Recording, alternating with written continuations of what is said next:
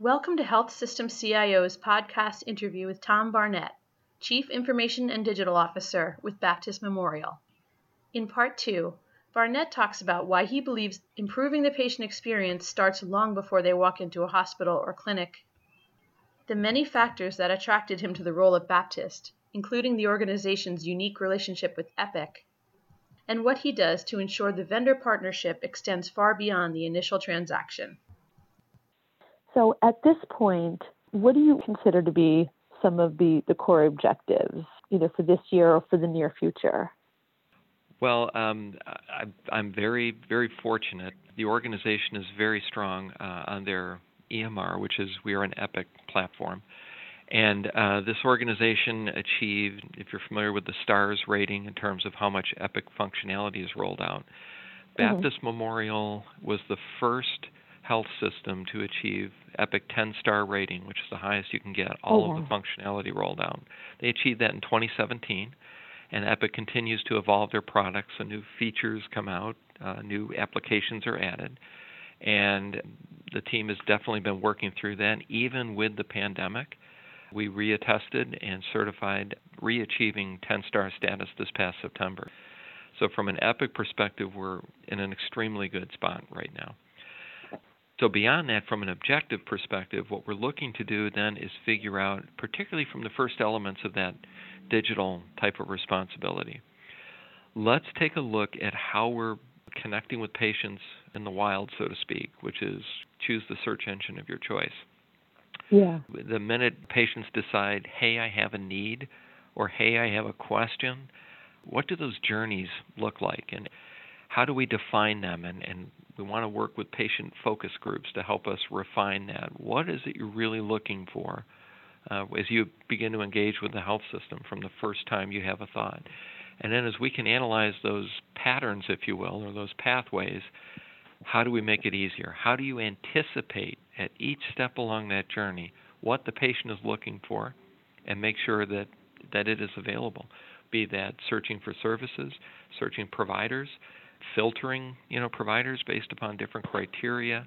We've all been conditioned uh, through some of the great technology that's out there through Amazon. Shop. Now everybody's been doing a lot of that over the last year, but yeah. um, so we're very well conditioned at this point through you know through the WalMarts, through the Amazons, through through searching for what we need.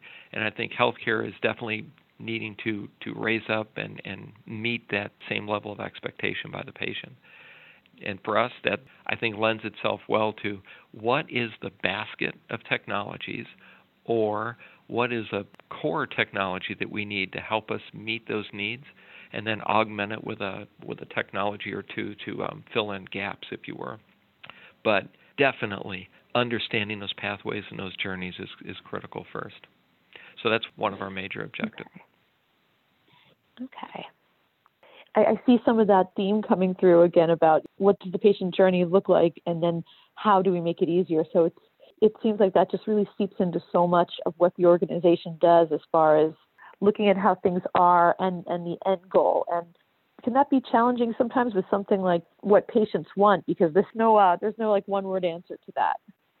No, there isn't. But I think rather than kind of approach these as a um, blank sheet of paper and what are you looking to do, I think you can spur thinking with individuals by throwing out some thought starters. And that's where I think, regardless of market or where you're at in the country or even size of health system to a certain degree, patients are still going to look to do the same thing. I mean, as an industry, I think we could probably come up with the core 10 or 12 pathways that are almost, and there may be variations by market, don't get me wrong, but I think that dozen is pretty much going to be standardized. And and we could probably rattle them off even right now, thinking it's you know how do I get an appointment quickly? How do I have medications refilled? Do I need to come into an ER versus an urgent care? Might be a pathway.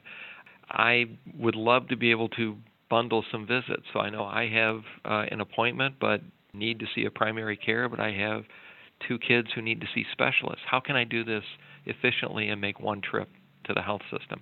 I think that's going to be top of mind for a lot of patients, and it's going to come down to convenience, and it's going to come down to how do I work best with health providers.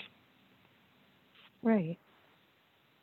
that's definitely something that we're really seeing so much of across the industry is in terms of that increased focus on the consumer and on that digital experience.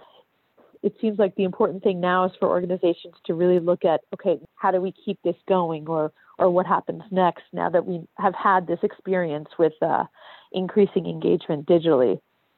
And I think what you've hit it on the head exactly. So to me, what the pandemic, other than all of the other obvious implications of it, it has both served as a catalyst and a propellant uh, to move healthcare toward where we were inevitably headed anyway. It has just really advanced the time frame. So whereas I think organizations may have thought, yeah, we can have this digital model, and we, know we're going to be reaching out, and we do a few video visits today, uh, but let's work into build it into a set of goals, and let's get there over time. Last year changed the game board for everybody. You can definitely see it in terms of just number of video visits for any health system. It skyrocketed up extremely fast. So that ability to scale up and meet that need while overall I think it's probably come down to a certain degree as, as clinics have opened up, but from a technology perspective, that's now become the new normal. That's the new you're in the game at this level, and we can only keep pushing because uh, patients will demand it. I think th- they're definitely looking for us to stay up and even with that level of expectation that they've come to expect from anybody else with whom they do business. Oh yeah, sure. Now, for you, um, coming from uh, your last role was was Rochester, and, and before that, you were at uh, North Shore University and Henry Ford. So some really um, you know well-known organizations, but certainly you've been in cities, you've been in the Rochester area. So what was it that really attracted you to this role at Baptist? So I think a couple of things. It's a fantastic organization with a fantastic reputation. Uh, it was also at a scale that I found intriguing. So we are, from a market perspective, 22 hospitals. We're licensed for a little over 3,500 beds. We cover the northern half, if you will, of, of Mississippi, western Tennessee, and northeast Arkansas. They were just getting into and growing their Connect program, so the EPIC program where you can, in effect, resell to smaller ambulatory physicians as well as hospitals. So we were we had our first few ambulatory physicians on Connect at the time I joined. We're now looking to expand that into Hospital Connect as well. So I think from that perspective, the ability to grow that portion of the program uh, was exciting. But the the innovative nature and, and I think the um, the ability to take on new technology that was here was also a pull uh, as well looking at that ability to be some of the first adopters of some of the new fantastic technology that Epic's been coming out with. I mean, for an example, our we were using a video platform for video visits last summer, but Epic had come out with their new Looking Glass uh, integrated video experience, so it would be a lot more seamless for the patient. They were accepting uh, a limited number of, of organizations that they could implement with each wave and um, we made the commitment uh, end of last summer to go with, with the Looking Glass implementation, and we were into that wave uh, in September, and we were we were fully deployed on it by the beginning of October. So, I think that oh, type of agility for for an organization of this size is extremely gratifying and uh, exciting to work with. I'm guessing that you've had some experience with Epic uh, in your previous organizations all of the organizations that you just referenced have right. all been Epic shops. Absolutely. Okay. So I've been with Epics since the journey first began at, at uh, Henry Ford Health System back in Detroit. I was the IT lead that was appointed to our Epic implementation at that time. Okay. Uh, wow, I can imagine that uh, was a pretty beneficial experience to have.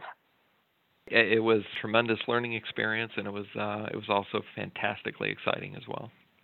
Yeah, I'm sure. So you've seen how um, Epic specifically has uh, grown and uh, evolved through the years. And I'm sure that's been interesting to have that uh, you know front row seat to that. Absolutely, and and I think as uh, as we were getting toward the end of deployments and and so forth uh, at Henry Ford in Detroit, this this opportunity came up with North Shore in Chicago, which is an absolutely fascinating and very high quality organization. It was also very innovative from a technology perspective. North Shore was, uh, you know, one of the first. It was the first inpatient uh, contract with Epic. So they had a, a long history uh, with Epic behind them, and I think that exposure to that organization and and being uh, part of that team was was an incredible uh, experience to go through as well. Right. And just wanted to, to get some thoughts, you know, in talking about Epic, not just Epic, but any vendor, and um, just from your perspective, what it takes to have um, a good partnership with a vendor. From my perspective, a vendor is looking for a sale. They're looking to sell product and to pitch things to me or bring them to my attention that may not be a good fit for us or may not even be something that's relevant sometimes.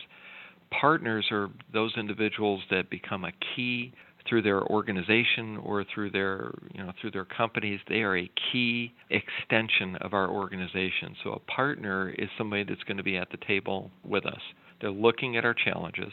They're looking at what we're attempting to do on the roadmap and they're helping us think outside of the box or come up with a creative way to address a problem that we might not have thought about.